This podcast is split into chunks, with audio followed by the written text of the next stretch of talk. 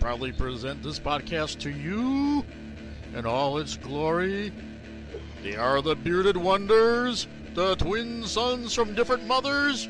He is Blake, he is Sal, and together they are the Blake and Sal Show. And if you're not okay with that, I have two words for you.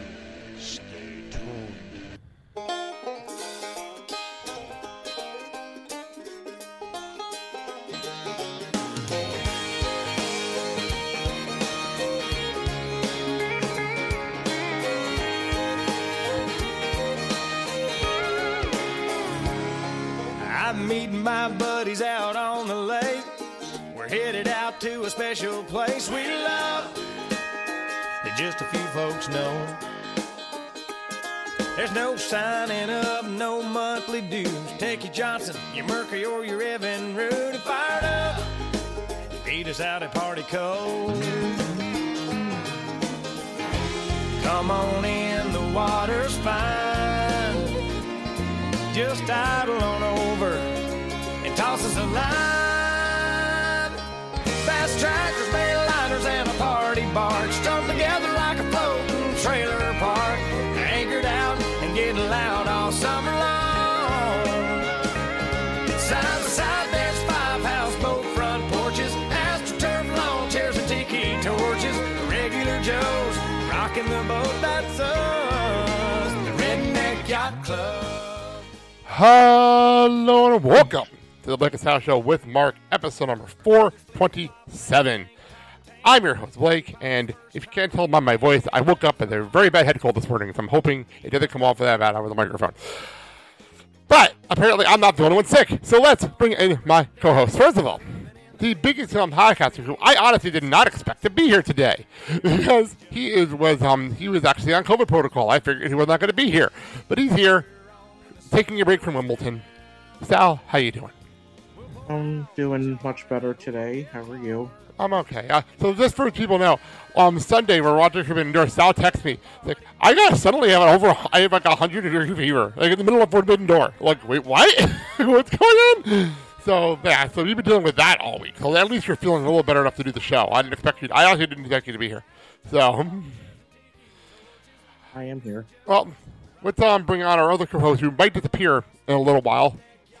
Um, the man, myth, the legend, the man who was helping me clean up a glass patio table during the pre-show of Forbidden Door. That was fun. Mark, Dad, how you doing? Hey, no problem. Uh, uh, we had a real interesting time doing that, didn't we? Yeah, I, we missed. The, I missed at least the first match, maybe the first two matches of the pre-show because we were outside cleaning up glass from a patio table that broke in the wind. Like, what is going on around here? That's how it. That's how it broke. Yeah, apparently the wind hit the umbrella and the umbrella hit the glass. Oh, like, that happens. Like, ay, ay, ay. So, But hey, it was safety glass, so it basically broke in little tiny pieces for Yeah. the most part. that, that makes it better. That makes it better. The small pieces of glass makes it much better outside, especially one person come out cleaning is not wearing shoes. Uh, anyway, I'm not going to get to that right now. Um, okay, before we bring in our bring in our guest, um, Dad, what song are we opening up the show with? Hey, we had a nice little ditty, Redneck Yacht Club by Craig Morgan. Not sure why you said it that way, but okay. Only reason I did that because the song is fading out, so I'm like, let's introduce the song before it fades out. Uh, Hey, so you know, everyone get your pontoons, have uh, you know some uh, quarter barrels and some nice uh, twelve pack cans of your favorite wonderful adult beverage, and kick back and let the river flow and take you wherever you gotta go. What's funny is like right now it's it is the most humid 68 degrees outside right now. Like it's the most humid. Like it's supposed to be cool outside. It is so fucking humid outside, and it's 68 outside. I'm like, really? Like, come on now, come on. 'Cause It's supposed to be like 68, that 90. feels like It's supposed to be like 92 tomorrow. So like I was Yeah. hoping to come up the house today. Like, nah, it's not happening. It's really humid out. So all right. Sorry, Um, yeah, I'm, I'm I'll cut out for a little bit and I'll come back after I'm done. Okay, I'm muting him. Well, he goes and takes care of it. He got to take care of. Um, let's um bring on our guest today, who is probably the most um dapper person to come on the show in a long time when it comes to dress today.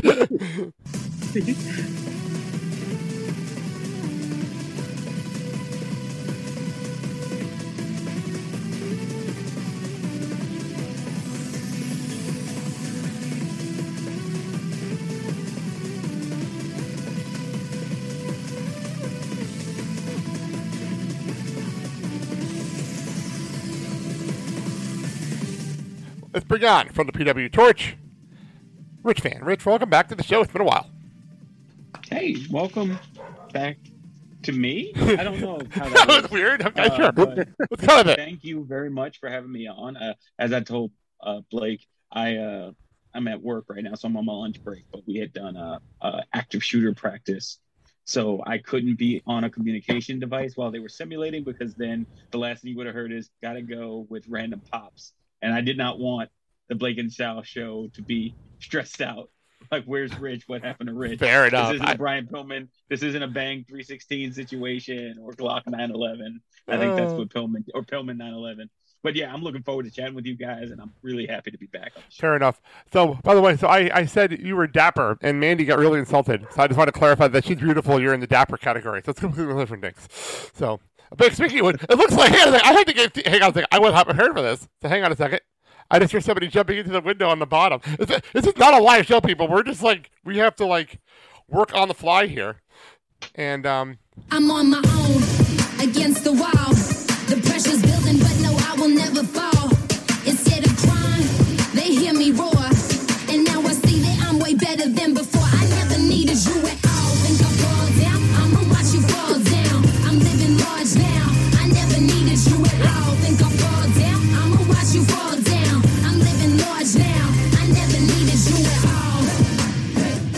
Speaking of beautiful, um, in in in Mark's chair right now because he's dealing with something. It's my beautiful wife, Mandy. Mandy, welcome to the show. Hello. How you doing? And I have a special guest. Yes, and Snoopy's in the house as well. We haven't, we haven't even gotten to the intro yet, and we're still we're here with all this right now. We haven't gotten to the intro yet. so, all right. So, how would we get to the intro? Help support the show. Find all the platforms you can find the show at Project We Work on at theblakeandsalshow.com. Uh, you can buy our shirts, uh, stickers, hoodies, um, um, area rugs, and more from our TeePublic store. Uh, click on the TeePublic link on our site, or go to TeePublic and search the Blake and Sal Show. I'll Hey guys, is now the time that I ask something stupid like, do we have oven mitts yet? yeah, that's Yes. part of that. Yes and no. Not all items actually available. So I'll let that one go because you're sick. I'll let that one go. all right, let's go to break. We'll come right back. All right, let me get to these plugs. First of all, as always, go pick up your copy of I Know I Am. If you have not yet, please go do so at Amazon and Barnes & Noble or at Iron Hat Publishing website.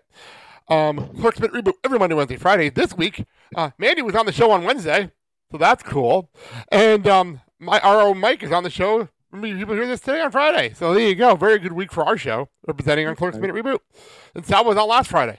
So go figure. All right, so real fast. I'm not going to spend the entire time like we did last week plugging through all this, but Fan Expo Chicago um, Saturday, July 9th. First of all, um, Mandy has her panel with illustrator Amy. Amy, I keep pronouncing her name wrong. Einhand. Thank you.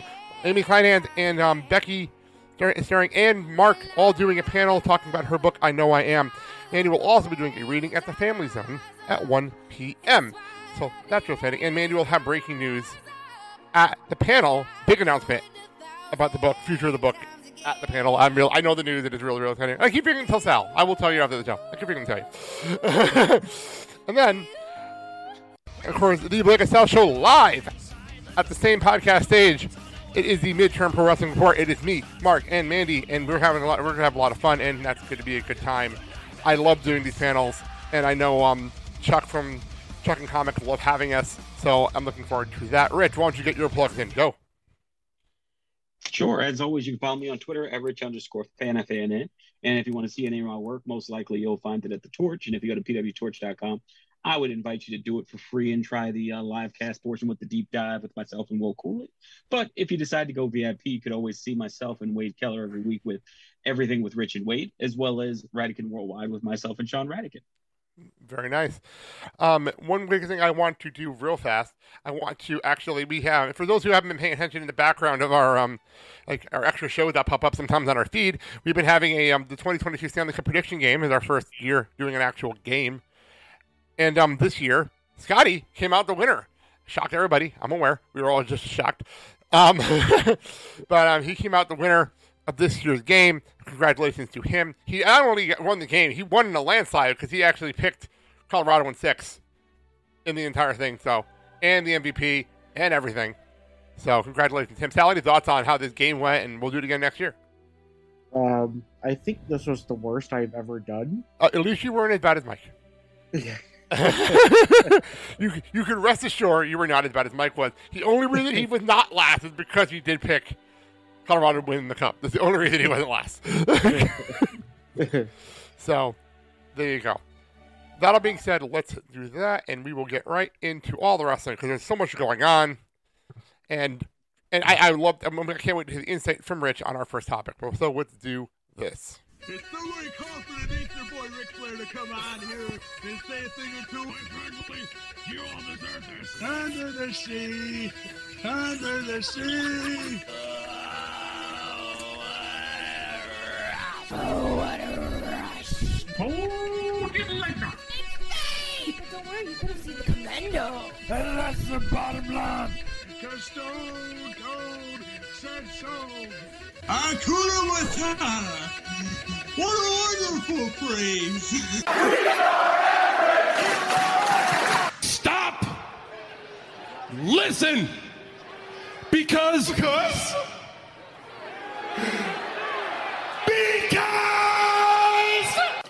Lance Catamaran. All right. We had AEW New Japan Forbidden Door this past Sunday. I, I, I would like to thank um, AEW and Tony Khan for not going super, super late for a Sunday night show.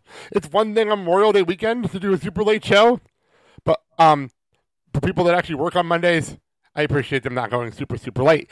Um, Rich was in attendance at Forbidden Door, so he was in our area over the weekend, so that was really cool.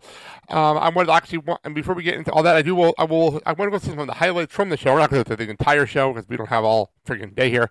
And as a matter of fact, if you want to hear a full recap, Zach Heydorn was also at the show, and he did over at the PW Torch Livecast on the free side. He did a two-hour rundown on Monday livecast.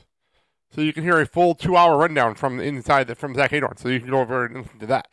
But first of all, we'll start with a couple of main event matches. First of all, the IWGP World Heavyweight Championship match. Rich, I need to ask you, how were the pops for Jay White and Okada in the building? Oh, they were huge. Uh, in terms of White, he got more of a heel reaction, which was, you know, desired. So he was happy with that. But Okada, yeah, he comes out there, people lost their minds.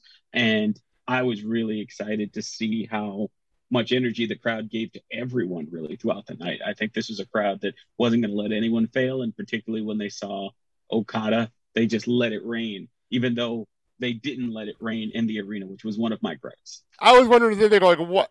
Why was there no Okada bucks? I was so disappointed by that. I was like, I was It expecting really was. Yeah, you can ask Andy. She was sitting with me. I was very disappointed by the fact the lack of Okada bucks.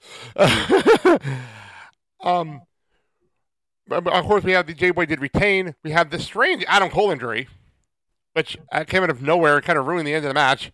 Um, Sal, your thoughts on this match and the ending, and overall thoughts on how Jay White and Okada came across? Um, yeah, just the abrupt ending was, you know, weird, but I mean, we we read what will happen, so it's understandable.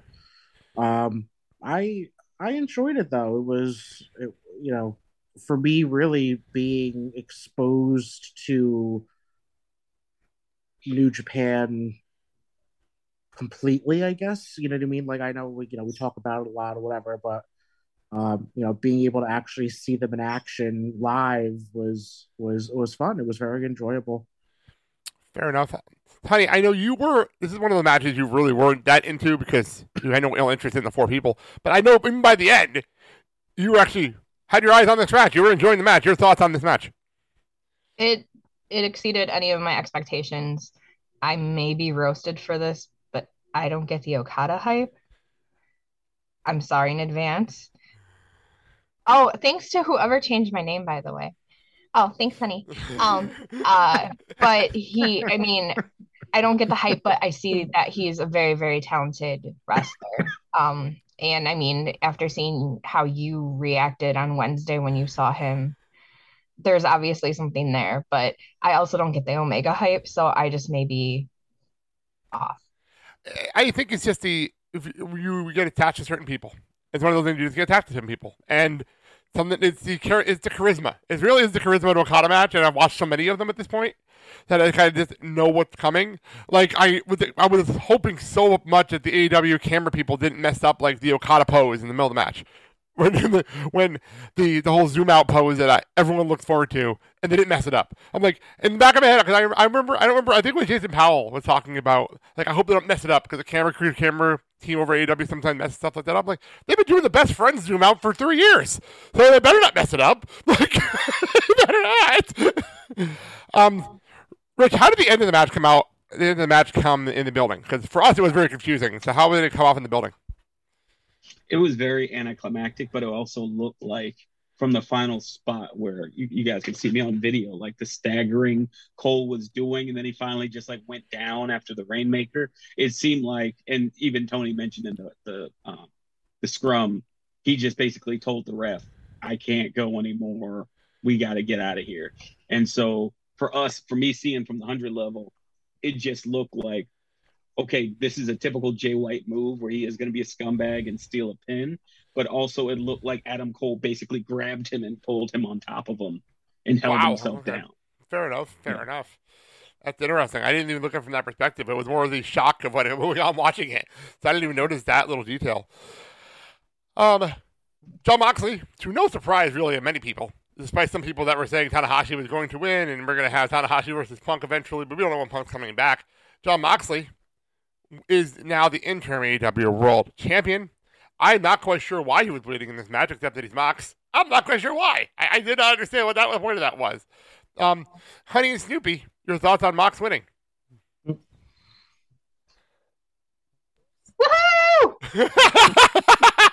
it's a weird show today. I love this.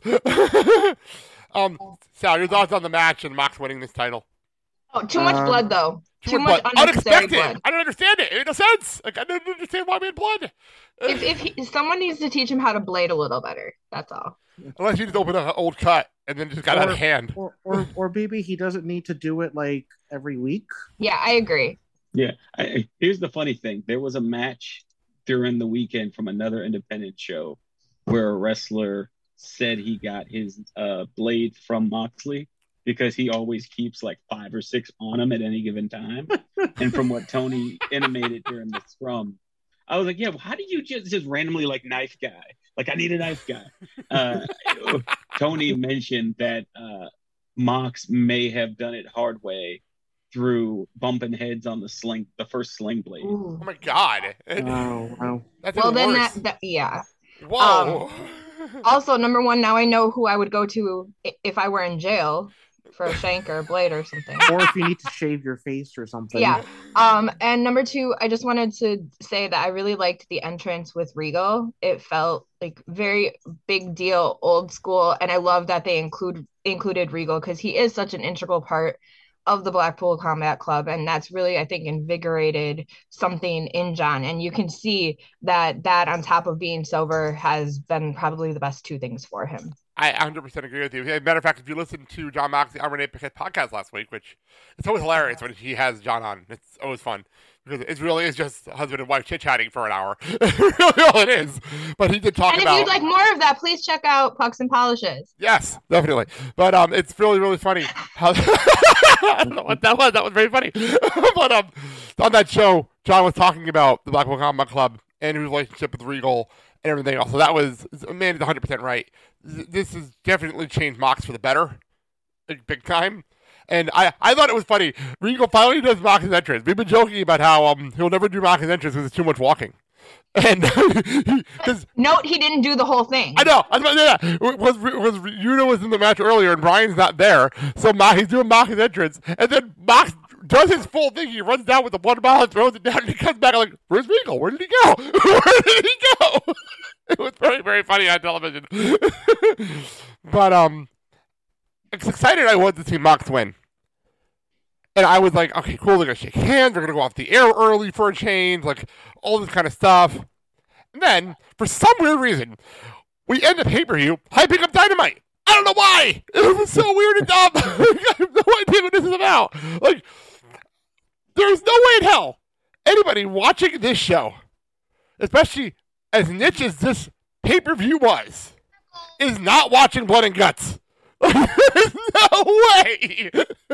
I did not understand why that happened. Rich, how did that go off in the building? Because that looked weird. That was weird at home.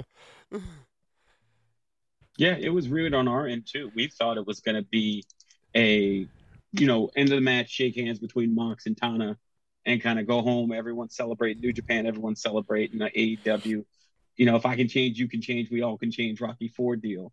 But instead, it's you know more blood and guts, and it's like eh, it's a little weird. But post show, we got to see live Mox talk about how you know how much he loves pro wrestling and pro wrestling is just the coolest thing ever. And he's done the other thing, and if you like the other thing, that's cool too. But this is the thing he loves. And GD and I love wrestling. I think I'm concussed, but I love wrestling. I just love it so much. Like he just he just like you can see the rest of the club looking at him like this guy is unhinged right now. And then he started drinking non-alcoholic uh what is it? Non-alcohol. He mentioned on Renee's show. Yeah. He grabbed a big old box of non-alcoholic, like alkaline beer. So, like it refreshes you and it tastes like. So him and Tony are chugging them down during the post-show scrum. Tony's got to call a timeout during the scrum to run to the bathroom because he had too much of the alkaline beat, non-alcoholic beer.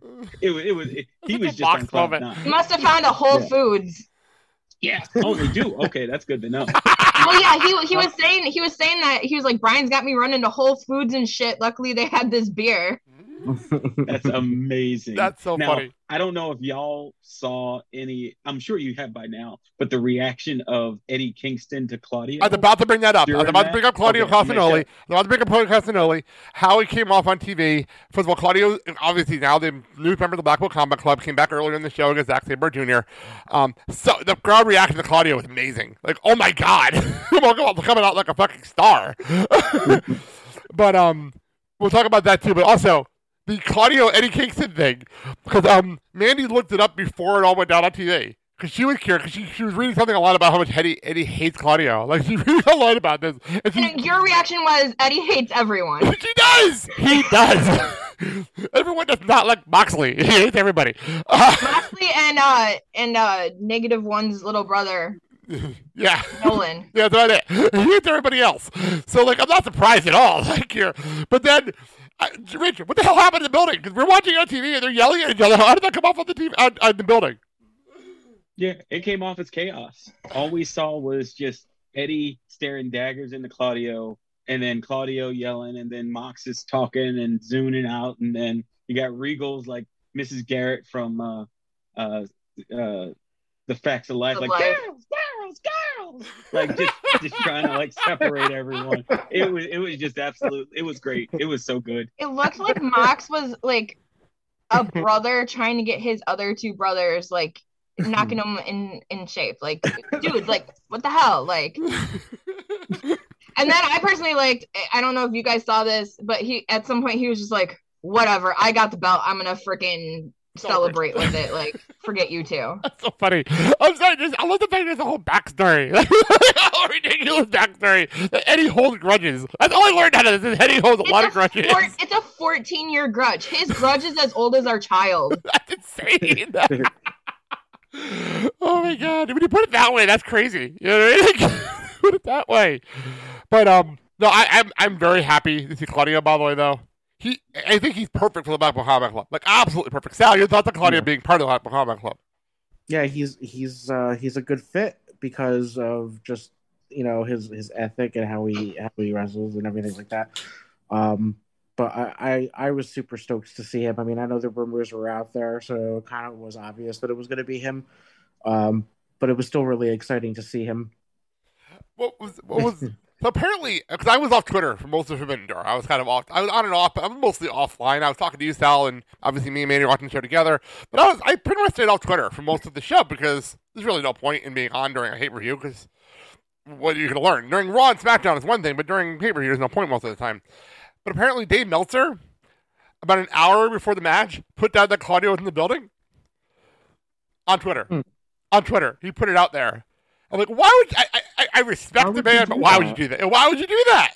Um, but the other thing that I heard is unlike when they hid Bryan in a in a production truck, Claudio was walking around. Oh, okay. in that case, it's still though. Like I, I understand that, but like, why would you put that out there in general? Yeah, I'm just saying it wasn't it wasn't a huge surprise. I'm I'm not agreeing with what he what he did, but it just wasn't the surprise that uh Bryan was. Sorry. Yeah, Adam Brian. Cole, yeah, Bryan and Adam Cole, and that were a crazy night, crazy night. Um, Rich Claudio in the building. We heard a ridiculous pop at home, but like, how loud was it in the building? It was he, he people lost their minds.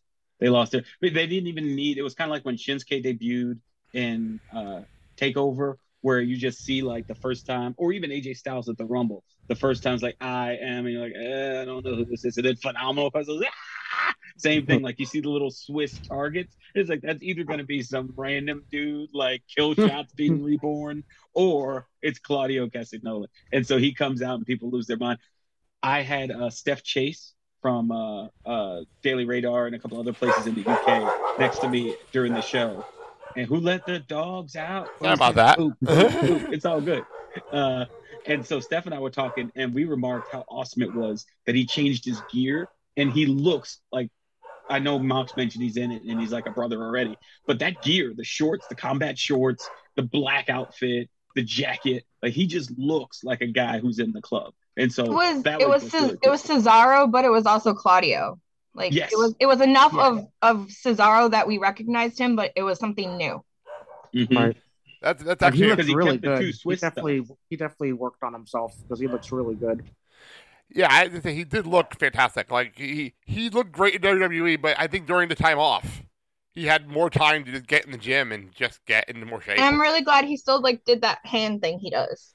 I just I, I love that so much. yeah, you popped. You popped heavy for that. Like, I really did. See, Because I think I, I I said I hope he does it, and then he did it. Yeah, it was really funny. well, the funny part is she's like making fun of me for like certain things I'm popping for because I'm I'm a bunch of Japan stuff. Claudio comes out, I lost her for the entire match. Like she was so into the match, it was so much fun to watch her get into this match. Like it was so entertaining. he is one of the few wrestlers that like I- love no strings attached. Like it's not like a Moxley thing where I'm also attracted to him. I just think he is fantastic. Fair enough. Yeah, it was it was really really cool to watch you watch that match because it was like you're so into it. You're you're literally like marking out and popping for everything. It was great, absolutely great. Um, it made me realize how much I think all of us collectively like kind of just took Cesaro for granted. I can agree and a that. lot of that was was with his booking, especially towards the end. But I think that it's going to be finally really great to see him in his element again. I can 100% agree with that. Um, a couple other quick notes. First of all, um, FTR is now the IWGP World Tag Team Champions with the um, AAA and the ROH tag belts. Um, if this is not leading to FTR and Young Bucks to the AEW tag belts at all out, I'll be shocked. Uh, not gonna lie, that is pretty much penciled in, in my opinion, on the card. And at that point, do they get a young boy to carry all the belts for them? That's a fair question. It's a very, very fair question. Is it like a young boy on a on a pole match? And they just pull all the belts? very, very fair. Sal, you're Sal, you're. I don't think, I don't think you're too old for that. You're too old for it. Sorry, you're too old, Sal. Um, Rich, your thoughts on FTR winning everything in the building when you were there, and and that match. Actually, I thought the match was actually really good, despite the weird like, why would you tease an injury when the injury bug is going around? Moment. I thought that was weird. but yeah, they they definitely whistled past the graveyard on that. I mean, I I thought it was a really good match. All three teams brought it. I thought Roppongi Vice for not being back together for this long was just really good. They were on their spots, and clearly they had to kind of do a lot of the work with Dax out for the majority of the match. Oh, oh, whoa! I was like, "Where's Sal go? He disappeared." What the heck? Ninja. Um, Magic. It is. You're a wizard. I get it. Just like Jericho, but not just like Jericho. Because yeah, um, I thought it was great. They were awesome. And then at the end, the the amount of energy they put into that match, the fans reflected it, and it was just so beautiful to see them getting this moment in the sun. And then at the post show scrum, them I got to ask them a question about how they feel from when they first teamed to now, and their answer was, you know, it's just great to see like being here, but not being content and they want the AEW's title so they can have all four belts. And that's nuts because they have three belts. Like, what's going on? yeah, it's crazy. And I, they've won literally every belt they've ever gone for at this point. Like they literally won them all. Like it's crazy. But if they come out with four belts, especially after All Out, like it's gonna be nuts. that's gonna be a visual we've never seen before on American television. Like that's gonna be crazy. Um, quick thoughts on Will Ospreay, Orange Cassidy. I was actually more excited for this match than most people were going in because I kind of figured we were gonna have a good match because I I think a lot of people underestimate Orange Cassidy Mhm. and how good he is, and the and the gimmick works, especially when you are that good a wrestler. Um, I thought your thoughts on Ospreay and Cassidy. it was extremely enjoyable. Um, I I had high expectations for it, and they definitely were met. And um, it was just like the perfect blend of comedy and seriousness and action and speed and everything in between. Um, and I I would love to see a part two. I I actually I enjoyed it more than I ever thought I was going to. Like eh, I went in with high hopes, and it ended up like, wow, this is fantastic. It's so much fun, and almost believable that Orange Cassidy could win. Like that said a lot. Like it was unbelievable. Um, what are your thoughts on this match? I- It, it, exactly what Sal said. I was not very familiar with Ospreay, except that our son is apparently in love with him. Yes, he is. Um, and he, I mean, he did. He, it was phenomenal. And Orange Cassidy is always the underdog, but to think that the underdog actually could have taken this one was pretty cool. Rich, your thoughts? I thought this went from a silly farce of a match to one of the best matches of the card by about the halfway point. Will Ospreay and Orange Cassidy, I didn't think they made sense until it got to that segment where he did the slow mo kicks. Mm. And then he stopped, and then he started wailing them in the head with real kicks. It was like, okay, Orange is ready. He's bringing it. And that near fall, the I can tell you, the entire arena was like, oh, Orange almost did it. He almost did. And, and so that that was just a really good, really good match. Great match. I, I think it solidified Orange Cassidy as more than a comedy act. Yeah. Doggy. Sorry about that. I turned my microphone off for a second because the dog started yapping again. Um, so I do want to co- quickly wanted to cover um, Pac winning the All Atlantic Championship and nobody cares. Um, except for Pac. See, everyone's happy for Pac, but nobody cares about the belt. That's the problem. That's the thing. That's the funny part about this event.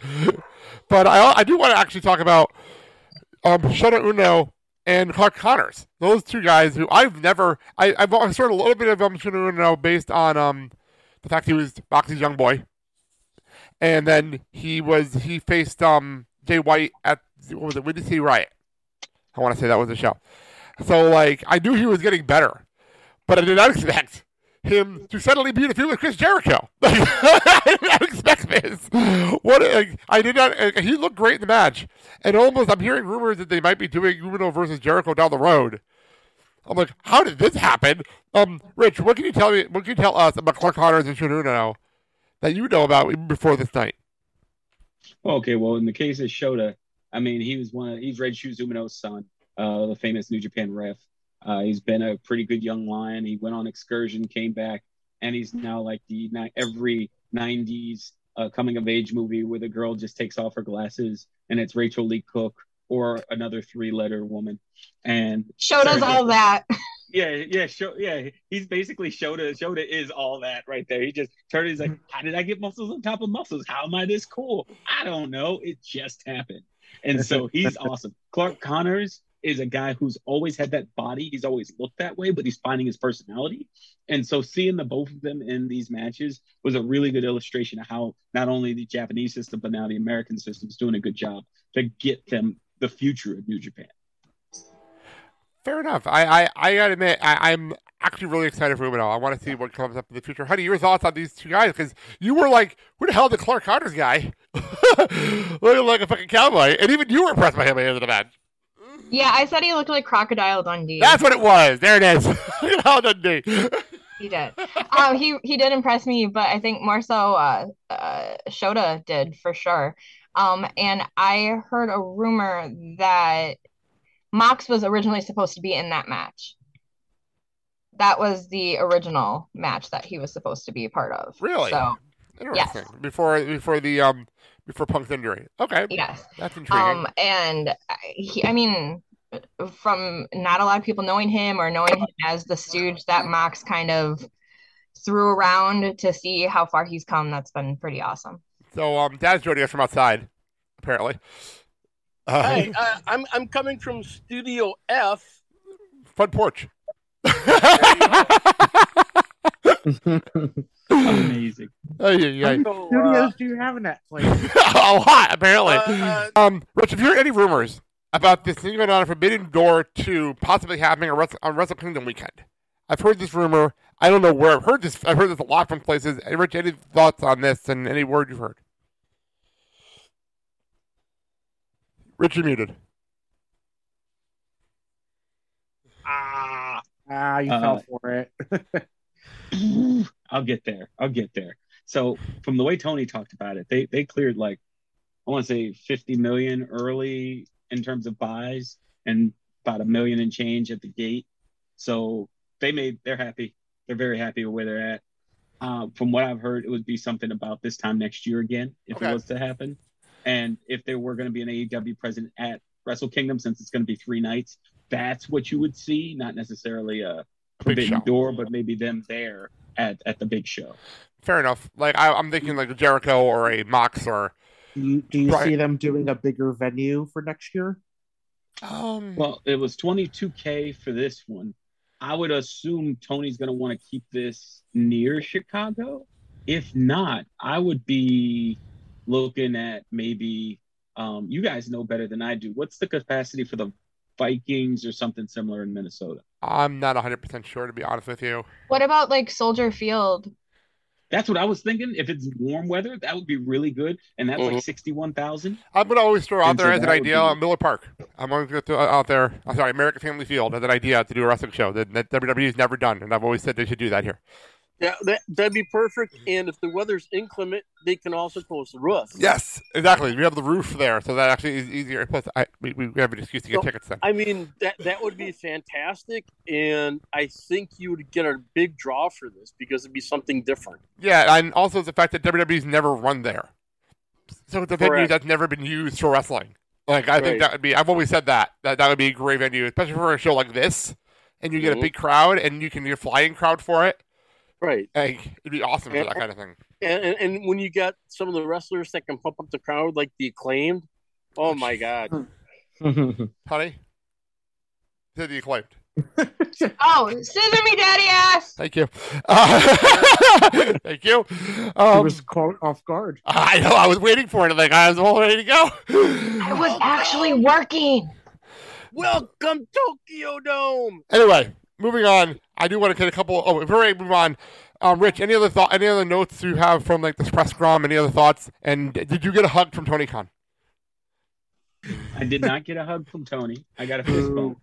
I uh, I wasn't at hug territory. I, I do want to mention. I mentioned this with Wade yesterday, but I want to share it here with you all because I think it's hilarious.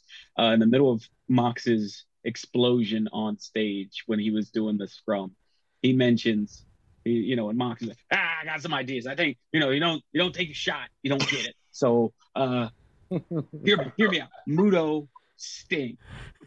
And like Tony's eyes get wide because if those you don't know, Keiji Muto, great Muto, used to wrestle for New Japan. Now he works at Noah. That Noah and New Japan don't really get along. He doesn't really get along with anyone.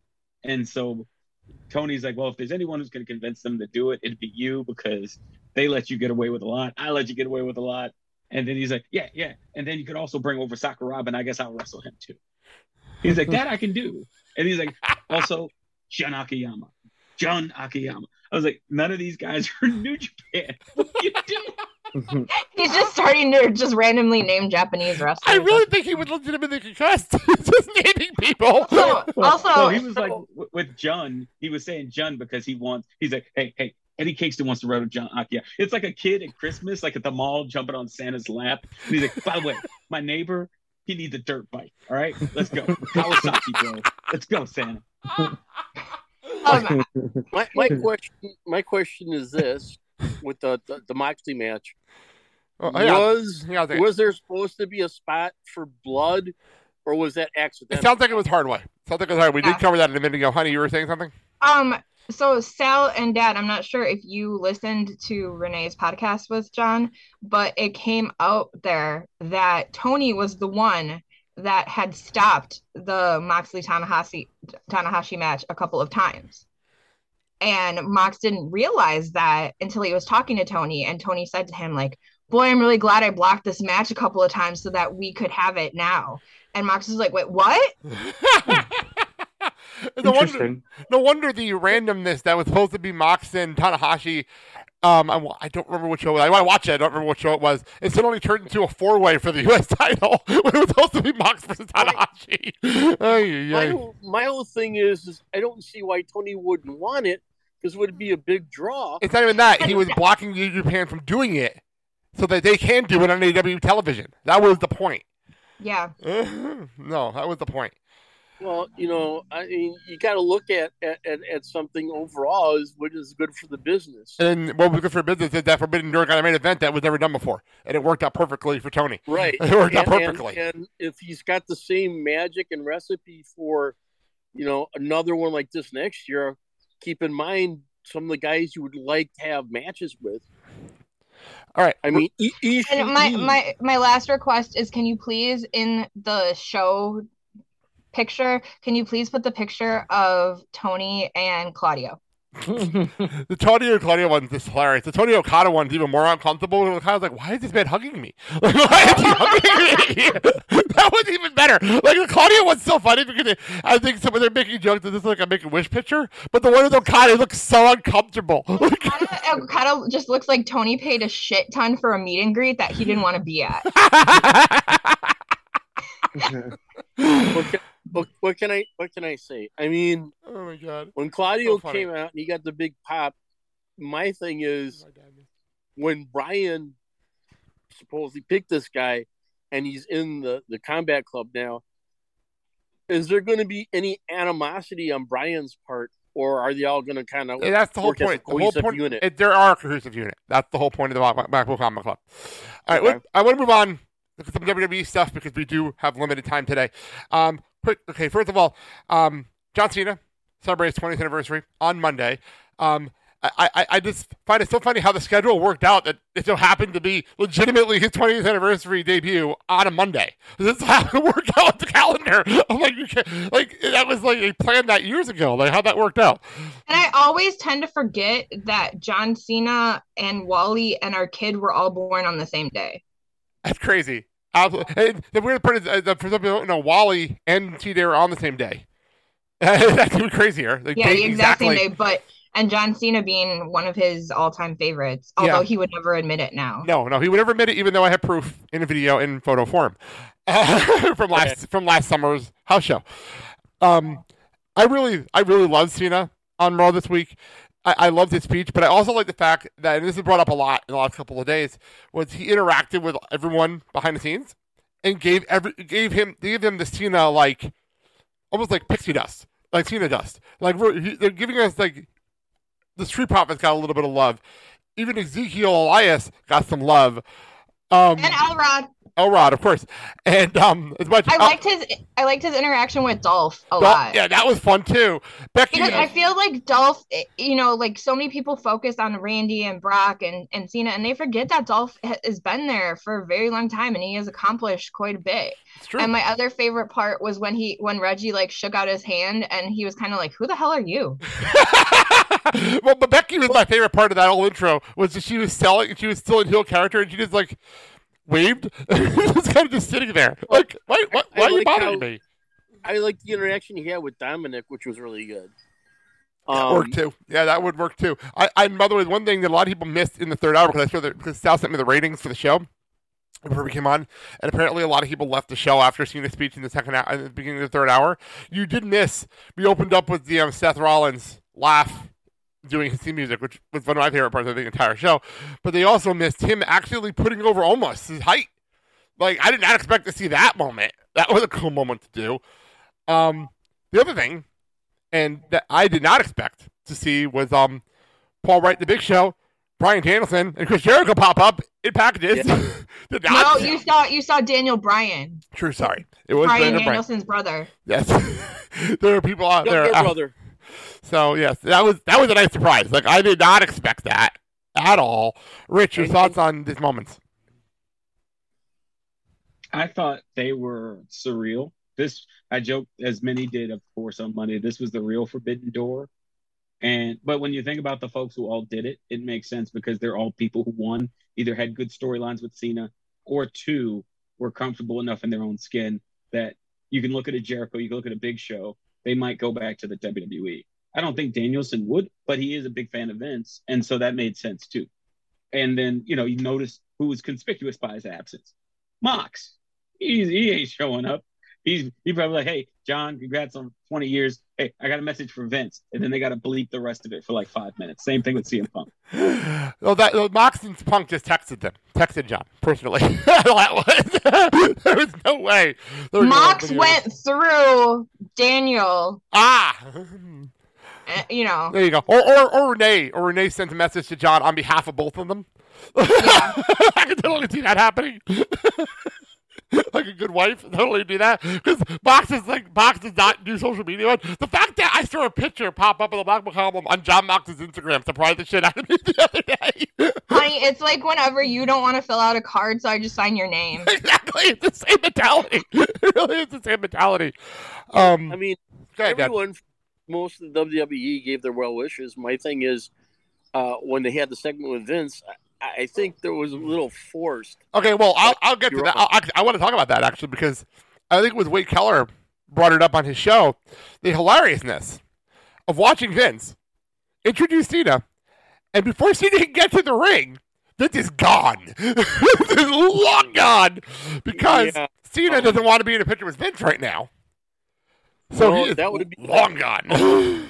career suicide for him at this point. I can't There blame aren't you. enough. There are not enough Make-A-Wishes to undo that. Yeah, I cannot Sorry. blame Cena at all. I don't blame him. I can't blame the guy whatsoever. But during one segment, this sets up the possible match between him and, and Theory. Oh yeah, I forgot about Theory. The problem is, I thought they were going to set that up, and maybe Cena is not available for SummerSlam now. Maybe his schedule changed; and he's not available for SummerSlam, or maybe he doesn't want anything to do with them right now. Or, or, or maybe they're kind of keeping it low key. I don't know. Well, I, if they were going to do something, they should have. Been, they would have announced it yesterday because they've already have like matches for SummerSlam being announced. But, So but it, here's the thing: Do you want to overshadow Brock Lesnar though? yes, if you have John Cena and he's going to be at SummerSlam, you announce John Cena is going to be at SummerSlam. That's what you do because you know why? John Cena sold four thousand tickets in a building in two days for that show on Monday. Like, You know it. You, you know it. But but you know, my point how is, would though. I think Cena might just be busy, or maybe Mister I have a fantastic image does not want to be in WWE right now with the Vince story going on. um, that's probably a good guess. Sal, you you jumped out for a minute. Any thoughts on Cena on Raw and the cameos and all the crazy stuff that was going on on Monday? Um, a- as I said to you, and as I always say, they don't they don't go here, so that was kind of weird. Um, and uh, yeah, I mean, I was surprised too because even even I was under the impression that uh, Theory was going to crash his big uh, speech thing, and they were going to set something up, and I we know we waited, we waited, and nothing happened. So And I can tell you in the third hour, you didn't watch the third hour because you weren't feeling well and you would head after Cena. That didn't happen in the third hour either. So they didn't bring up anything in the third hour. I would have told you. So like, um, Well, yeah. I, am kind of glad. uh, And another thing is that The Rock gave him well wishes, which was cool. yeah, that was cool. All right, real fast. Um, we're not going to go through a whole preview of this because the card is weird. But next Tuesday, the uh, NXT is doing the Great American Bash because it's Fourth of July weekend, so why not? Um, but the main event is important. It is Bron Breakker taking on Cameron Grimes for the NXT Championship. While I don't expect a title change, it, this match is exciting. Honey, you've been you watch NXT with me every week. Um, your thoughts on this match? I uh, the build up last night was probably the best way to build it up, um, because I honestly didn't, I didn't feel it. I didn't understand it as a match until last night, but um, I, it's gonna be great. Yeah, I am looking forward to it. Rich, any any thoughts on Breakker versus Grimes? Wait, sorry. I just I did want to say I liked how Cameron Grimes said you could lose and you could be at Money in the Bank.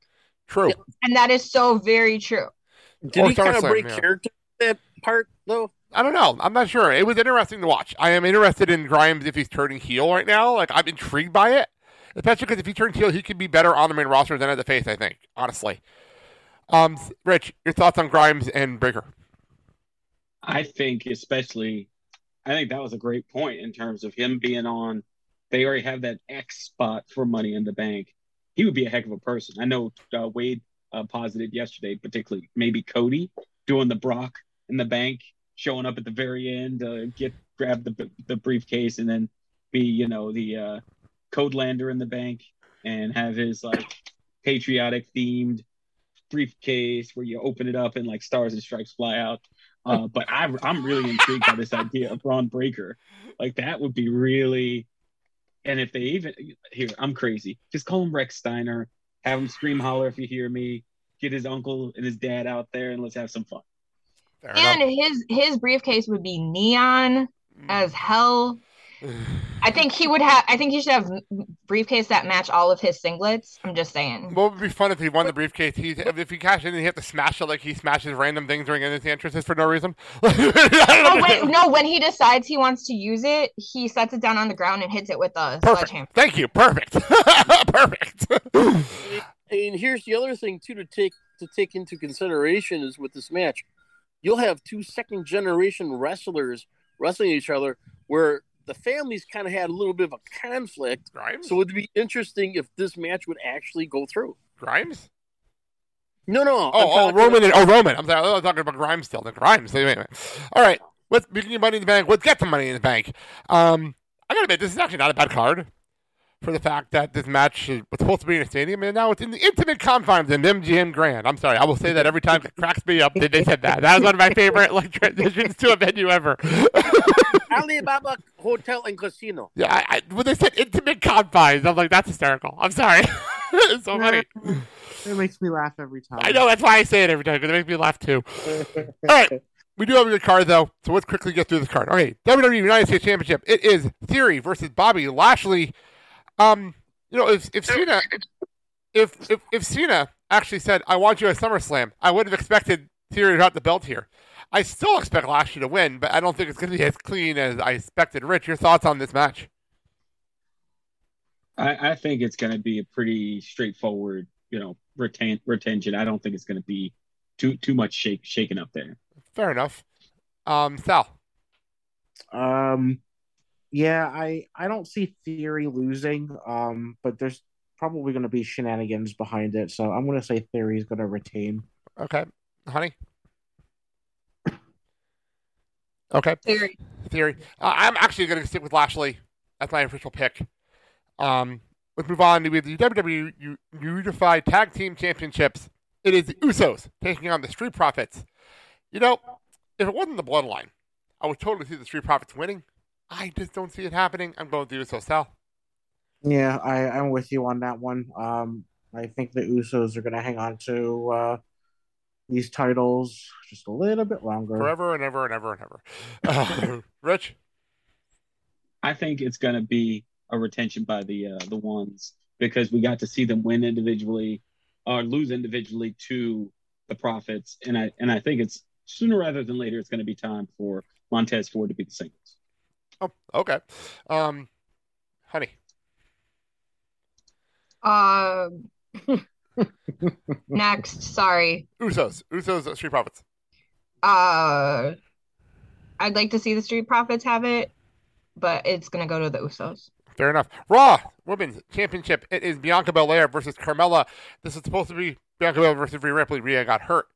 Noticing a trend in the last couple of weeks. Another injury. Uh, I um, if it was actually Rhea versus Bianca, I think there was a better chance of a title change. I don't see one at all. I expect Bianca to retain. Honey. Um, so again, I know I said this last time I was on the show, but and now it's really nice to see Carmella actually going out and saying it that regardless of how she's been booked or who she's been with, if she's been a valet, if she's been comedic relief, if she's been with no chin, um, that she's always shown up, she's always done her job, and I really do feel like that's accurate. Um, And I like the fact that they were able to put her in this spot and that she's shining. Does she have a chance? Absolutely not. And I think that's part of the problem with the women's booking is that you know that she doesn't have a shot in hell and that this is literally just a copy and paste because they didn't have anyone else.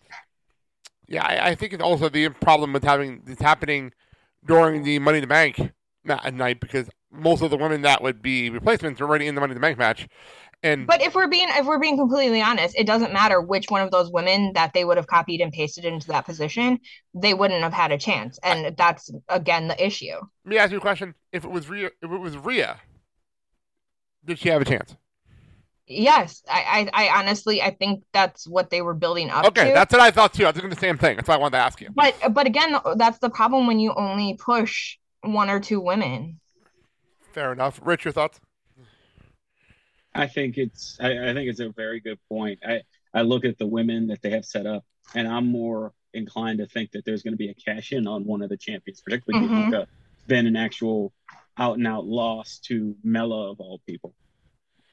Fair enough. Or Um, I am afraid that what would happen is Mella in some way, shape, or form would win, whether she's cheating or whatnot, and then the cash in would be against her, and it would be a joke. So mm, I didn't think about that. Sal? That's an interesting take. I didn't even think about that. Um, but I, I don't know. I'm I I wouldn't mind if Carmella won, to be honest with you. But again, I don't see it happening. And to answer your question, Blake, I I think if it was still Rhea, I would have picked Rhea because then what would the hell was the whole point of her joining that Judgment Day pay per view group or whatever? Um, so I'm gonna say Bianca's gonna retain uh, for now, and no cash in. Fair enough. Um, SmackDown Women's Championship: Ronda Rousey versus Natalya. On paper, this match is just like okay, whatever. And then Friday happened, and um, Natalya did a hilarious spoof on Ronda, and then Ronda does not have a sense of humor and and totally yelled at Natalya on live television. That was weird and hilarious. And Sam, if you haven't seen this, you have to go out of your way because it was one of the funniest things I've seen in a while. it was such a my favorite moment. line was when Ronda came out and she goes, Natty? Natty, is that you? I don't recognize you without your jugs hanging out. And I was like, damn! She just said what we all were thinking. Like, let's be serious. Oh my god, it was hilarious. But I- it, it was like, wow. Um, but there's no way you're taking the belt off Ronda, right, honey? So, I, and I think we said this last week where Carmella is kind of turning into the new Natty. Right. You know, all reliable, but that's about it. So, again, just copy and paste the same scenario from Raw to SmackDown. Rich? I, I think Ronda really needed to realize that wrestlers might have fake skills compared to her in the in the octagon or in the fighting world. But Natty, if anyone has seen Natty on Total Divas or Total Bellas, the Natty we see in the wrestling ring isn't the Natty we saw there. And Ronda got to meet that woman on Twitter, where she quote tweeted her and talked about, you know, I'd be a little embarrassed that half the things I put out here is facts in terms of Ronda's like uh, her uh, conspiracy theory side. And then you you heard, you know, the jugs thing was one thing, but then how about when she's like, oh yeah, you know, and uh, I'd like to mutilate my body to live to an unrealistic standard for women. And I was like, whoa, I was like, okay, so you're you got gotten to, and now just like with Becky when you were like, oh, when you put on the Dis-arm-her, it looks like a flaccid penis. It's like, what is? Why does your brain go there, Ronda? Like, I think she's gonna retain, but this is more a lesson in her. Is like Becky's right. You're a little weirdo, and you got to figure it out. it, it just it's, it's yet another reminder that Ronda is not the, it, the she's not the whole package. It doesn't, it doesn't really, she's good, but she's not the best. She's not the best. The reason why she talks about the locker room is because she doesn't fit in there, and it's it's not about being you know a girly girl or, or whatnot. It's just she's awkward. It's very, Like, very true. I honestly feel like her hair's been braided too tight too many times. Oh, that's a good point. Uh, I, I like that. Sal? Makeup, boy, they. Um, Um, yeah. I, I, I just. Oh, that's here. I, that's apparently back in the frame. I didn't know he was here. I, I I didn't know he was here. I okay. my thing. Okay. my thing is this: is that um, I don't think she, when she first came on the scene was accepted in the locker room because I think they thought that she was going to get the fast track to a title and then basically ignore everyone that basically had a shot before her. So I think there is some animosity in the locker room because of that. And, you know, her adjusting to that from, you know, MMA, you know. The problem is that here's my problem with that logic. This is her second stint. This is her second stint. I was I was willing to forgive the first stint because she was new to the business and you're new to the Right. world. This is your second stint. You know what you're getting yourself into now. You know everybody in the locker room. Like you can't use that excuse this time. You can't. She's just she's just a little weirdo, as Becky once said. Ronnie. Ronnie, yeah, Ronnie's a little weirdo. That's the truth. Ronnie. So Sal, I didn't even get your, your I didn't get back to your thoughts. Go ahead. Um, I'm gonna be different, and I'm gonna say Natalya's gonna win, and I'm gonna say that Natalya's gonna win, um, by making her tap Ooh, ooh, that's intriguing. That is intriguing. Okay. and maybe set something up for SummerSlam. Very, very, very intriguing. Question. God. When do we see Charlotte making a return? Never. I don't know. I don't know when she when she feels like it. Apparently, whenever she feels like it. I mean, my my whole thing would be to have Natty have a match and Charlotte return for the title. I I don't expect to see Charlotte right now. I I, I swear to God, if Charlotte comes back before if if Charlotte comes back before we get to see Bayley again, I'm gonna be pissed. Uh, I'm just being honest. Okay. Um. Okay. Let's get to the Money in the Bank ladder matches. We have the women. It is Lacey Evans, Alexa Bliss, Liv Morgan, uh, Raquel Rodriguez, um, Asuka, Shotzi, and Becky Lynch. Um, I'm not sure what to do here. Sal, what do you think? Um, I don't know. Um, let's uh, let's say Lacey. I have no reason why. See, the funny part, I was actually leaning toward Lacey as well, personally, because I, I, I feel like they, they, they love pushing her. It all depends. Is she a babyface or a heel this week? It all depends. if she's a heel for this match, then I can see her winning and then like cashing it on Natalya or cashing it on Ronda because it's Lacey Evans. And like you do that on the Fourth of July because she's she's missed she's missed like USA over here and like that's what you do on the Fourth of July. Um, actually, oh shit, it's not an idea. You have Lacey win and then you cash in on like Monday on the Fourth of July. you do. That's what you do. That was going to be my theory before he got hurt for Cody. That's, that's, I remember that was a big conversation. Back before Cody got hurt. I remember that. Um, Dad, since you're here, your thoughts on the Money in the Bank women? Um, yeah, I'm thinking Lacey is going to win, but I think there's going to be something down the road between Lacey and Raquel. Okay. See, I, I was leaning toward either Raquel or Lacey winning this, but I, I, I think it always fits better on a heel anyway. And I don't think Becky's going to win. That's honestly where I'm saying. Why, why, why do you want the new kid to win it though? That's the whole thing. Well, she's not a new kid. She uh, isn't that the whole point of Money in the Bank though? It's for new stars to uh, new stars to win. Isn't that the whole point? Well, okay, here's the thing. She's new into the main roster locker. You- I remember So- the, the original concept. I meant original concept. Rich, your You uh, know, thoughts? Your thoughts, Rich? Who's who's who's going to get the bigger push, Raquel or Lacey? That's the I want thing. Raquel personally, but go ahead. Okay. Rich. I think Raquel would get it, but I think Lacey right now, especially with what they're trying to do in terms of sports washing Vince and keeping him like on TV somehow, but at the same time cleaning things up around him. If you let Lacey win, they can hard sell USA, USA, USA, and then you know, kind of go from there. I assume she would try to steal the title though from. She ain't messing with Ronda. She'd probably try to go after Bianca, and they had really good series of matches in NXT, so that makes sense. Fair enough.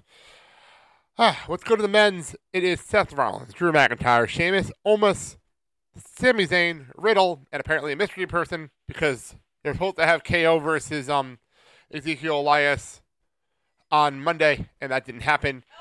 And or Elrod, any of the three. if one of the three, any of the three would have faced KO, but the match never happened for whatever reason. I don't know the real reason, but I personally love KO going on Twitter and saying I didn't feel like going to Texas. I thought that was funny. that made me laugh because that was a continuation from WrestleMania hype. So that was great. Long-term storytelling. I thought that was brilliant. I don't know the real reason, but when he put that out there, I'm like, thank you, KO. That was brilliant. Uh, but um, I, I, would be. I see last year when they're like, we have a mystery person in the Money in the Bank. It was the women's, and then they announced last match and it was like Natalya. So like, I don't expect anything major here. I really don't. Well, I love Rich. I, I think Rich's idea is hilarious. Having Cody enter injured. I don't see that happening either. Uh, I just don't see that happening. Uh, I can totally see something along the lines of like Seth is on the ladder and then Cody like music hits and distracts Seth or something. I can totally see that happening. That would be hilarious. And then him walk on the stage, like laughing, eh, laughing like Seth at Seth. Like that would be hilarious to me. Um, my brain says Riddle, but I personally want Sami Zayn to win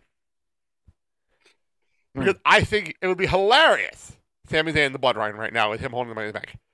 That would be hilarious television. Just for entertaining TV alone, I'm picking Sami Zayn to win this match. Sal?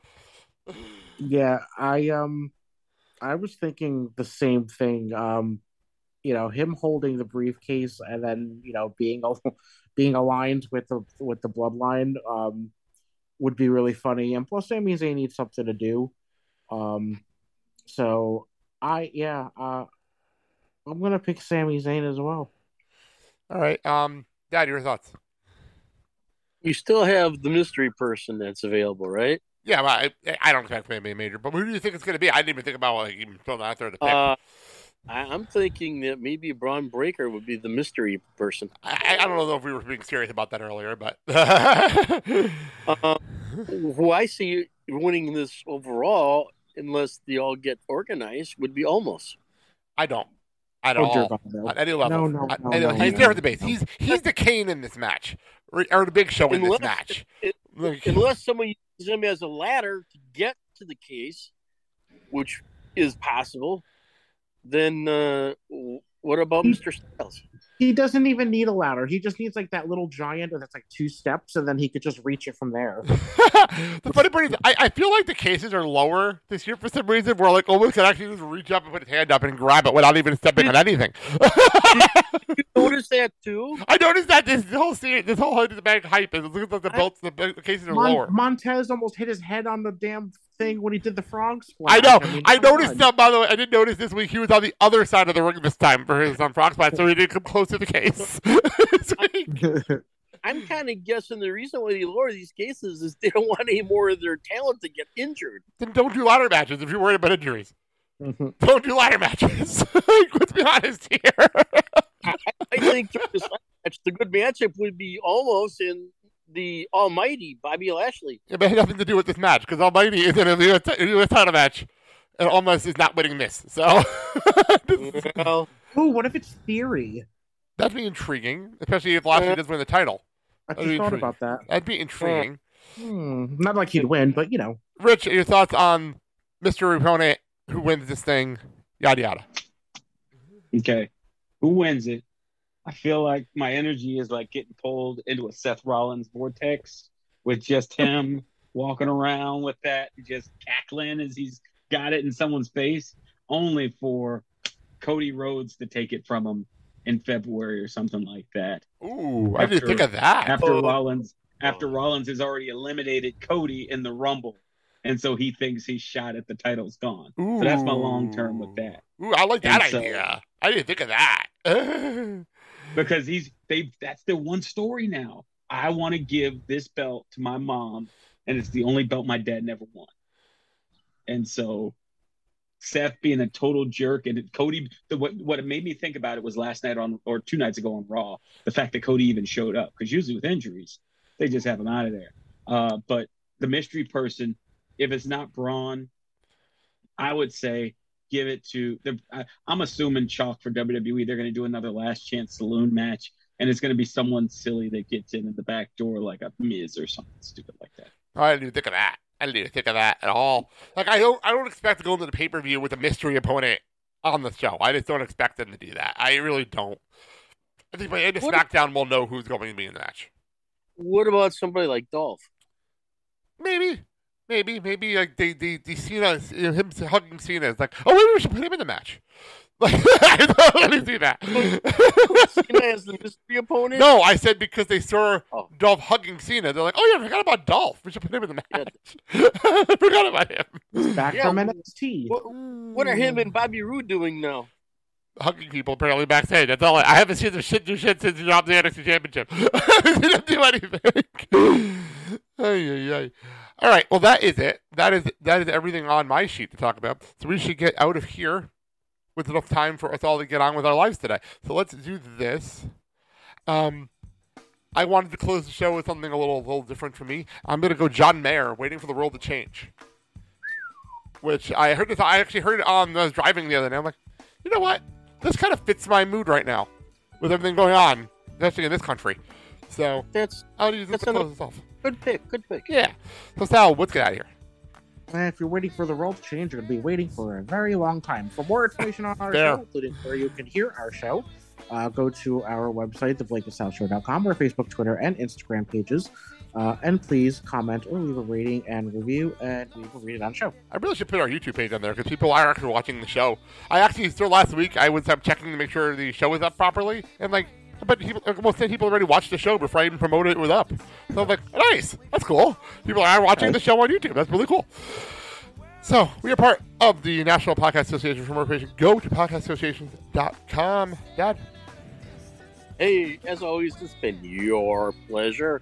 And if you happen to have a local independent wrestling organization where you live, please go patronize these people. These are the young men and women that are coming up in the world of sports entertainment and professional wrestling. You'll be amazed on the moves they can do to entertain you.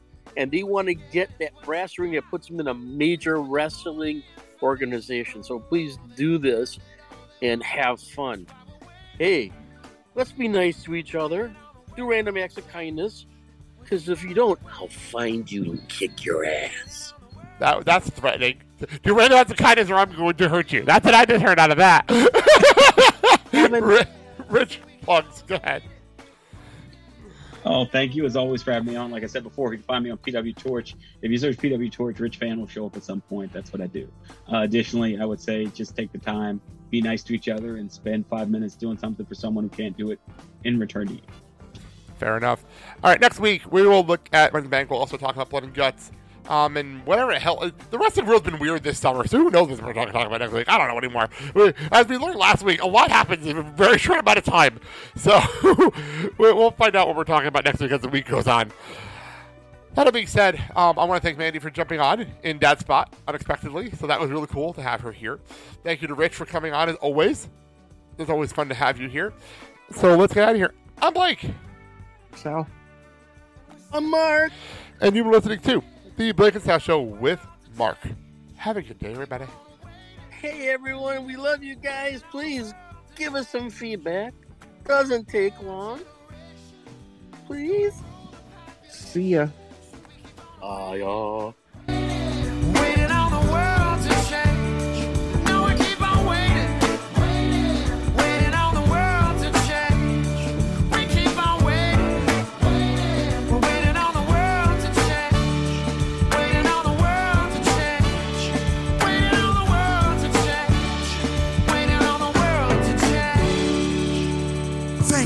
So very much. Goodbye. Mwah, and good night.